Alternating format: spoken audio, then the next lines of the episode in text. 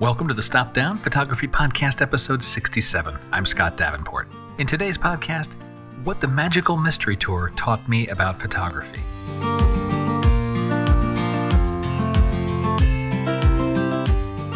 Hi, welcome. Thanks for joining me. I'm glad to be back with you for another chat about photography, this passion we share. And in today's episode, let's take one more step on our never ending journey of photography.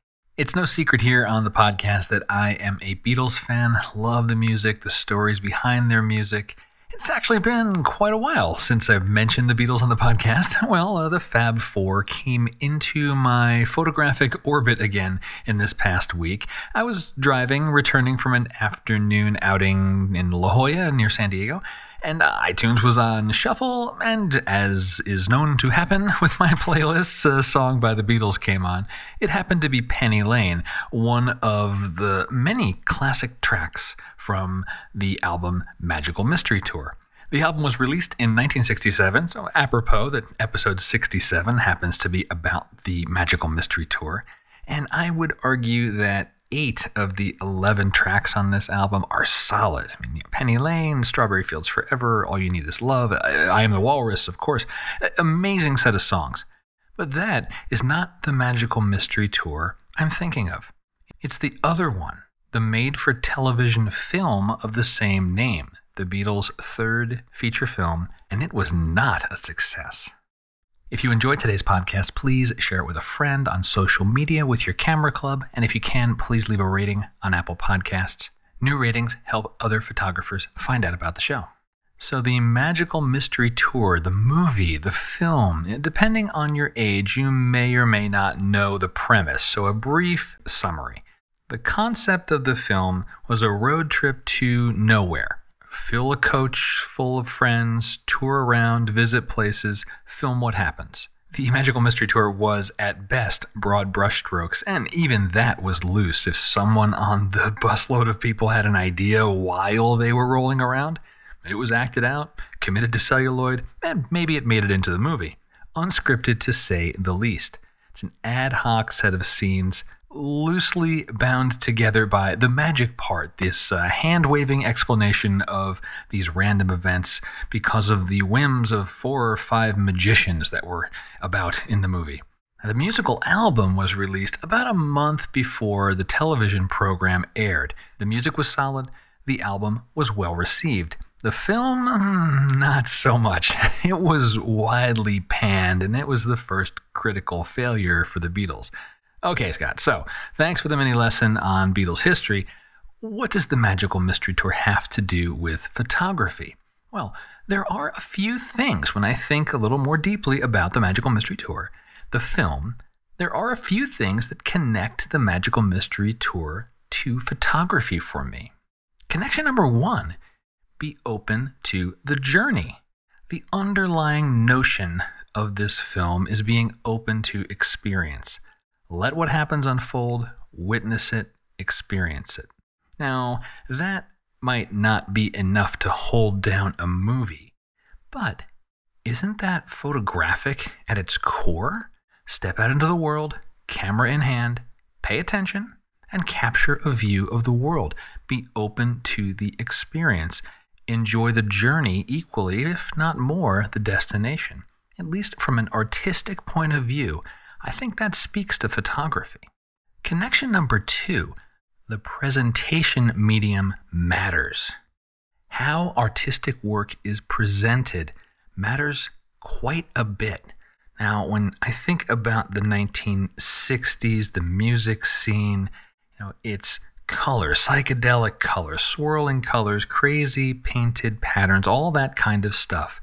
And so it's no surprise that color was a big part of the Magical Mystery Tour.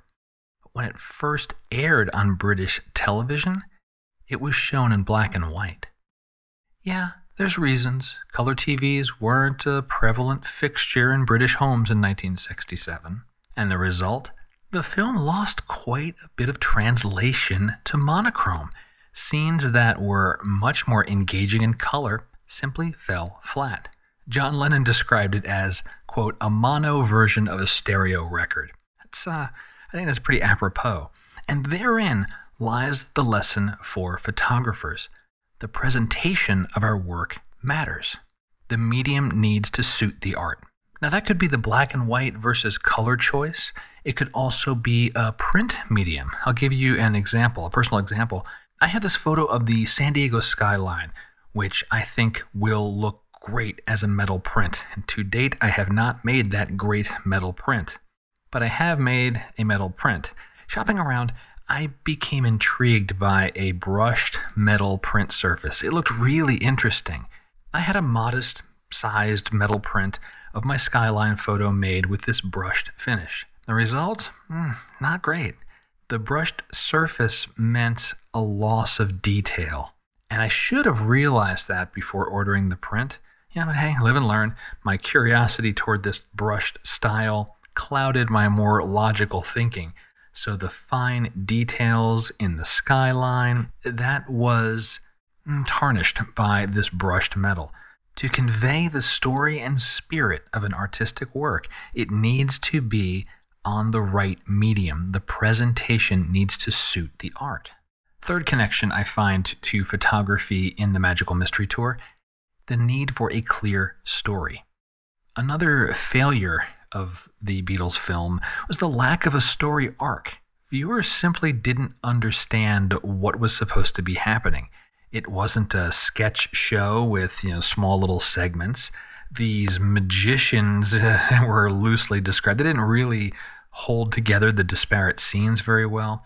And I'll admit, even with my penchant for Beatlemania, it's a more difficult film to sit through. I need to be in the right mindset when I watch it.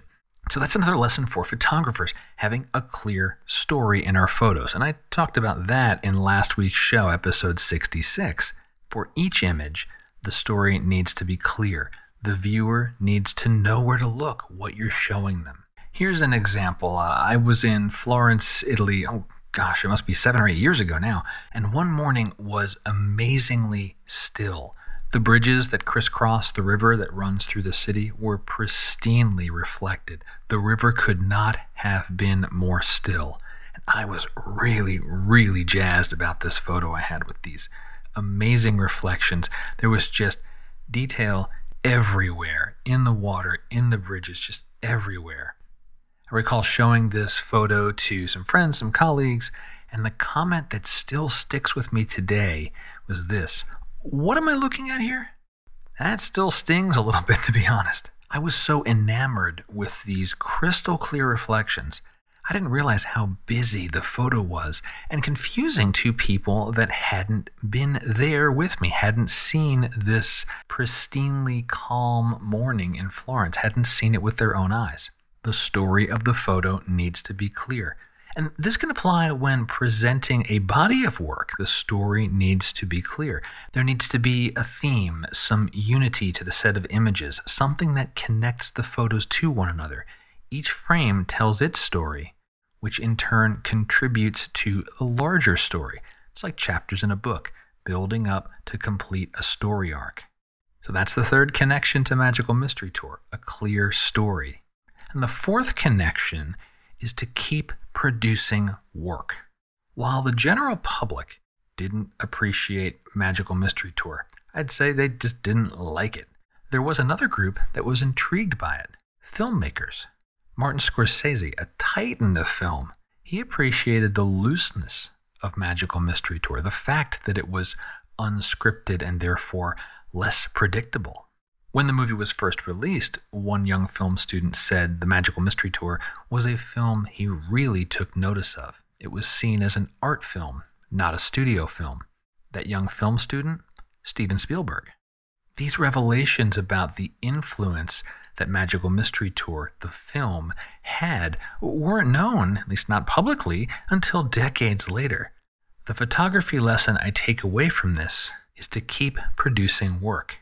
We have no way of knowing how our work is affecting others, is influencing other people. You may not know it, you may learn it in the future, you may never know it. Now, I don't hold delusions that uh, my photography is inspiring the next Ansel Adams, but perhaps it does inspire others to explore photography, express themselves artistically. Or perhaps it doesn't right now, but it might do so in the future, or perhaps not at all. But nevertheless, I'll keep producing work, keep putting art out into the world. I'll strive to tell compelling stories in my images and try to present them in a way that best services the piece. And all the while, being open to the experiences my pursuit of photography may bring. And the Magical Mystery Tour taught me that.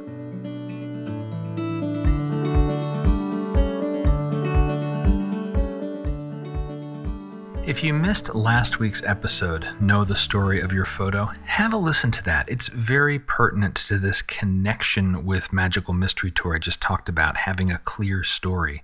Also, if you missed last week's episode, you missed the announcement of Story and Vision. It's a new video course that just released, all about visual storytelling, understanding the story in your frame, and how to develop that story in the digital darkroom. Story and Vision has 12 lessons and it runs just shy of about three hours. Cost is $34.95 US. Listeners to the podcast can save 15% through April 30th, 2021 with the offer code STOPDOWN. That's STOP DOWN, all capitals, all one word. All that information is in the show notes. A link to the course, the offer code. So if you're driving or out for a walk or exercising, you don't need to write it down. It's in the show notes for you when you are no longer mobile, go ahead and have a look at it. I hope you do check out the course. And for folks that are part of our Patreon community, you've already got the course. The course was shared with you a couple of days before it went live, actually. It's uh, one way I can say thank you for your support of this podcast, of the other free tutorials I do on YouTube, and just my work in general, and for being there to bounce ideas off of and talk through some of these things. Uh, the folks in the Patreon community helped me sift through the photos that ultimately made it into the Story and Vision course. So, thank you all very, very much for your continued support. And if you're interested in learning more about the Patreon community, check the show notes. There's a link there. You can learn all about it. And there's also information about zero cost ways that you can support this podcast. Leaving a review on Apple Podcasts is one, sharing the podcast with a friend, hitting that subscribe button is another. And that will wrap up this week's episode. I hope you enjoyed it. I hope it gives you a little inspiration. Keep making work, keep telling stories with your images. Be open to what the world presents you and your camera. And until next time, my name is Scott Davenport. Have fun.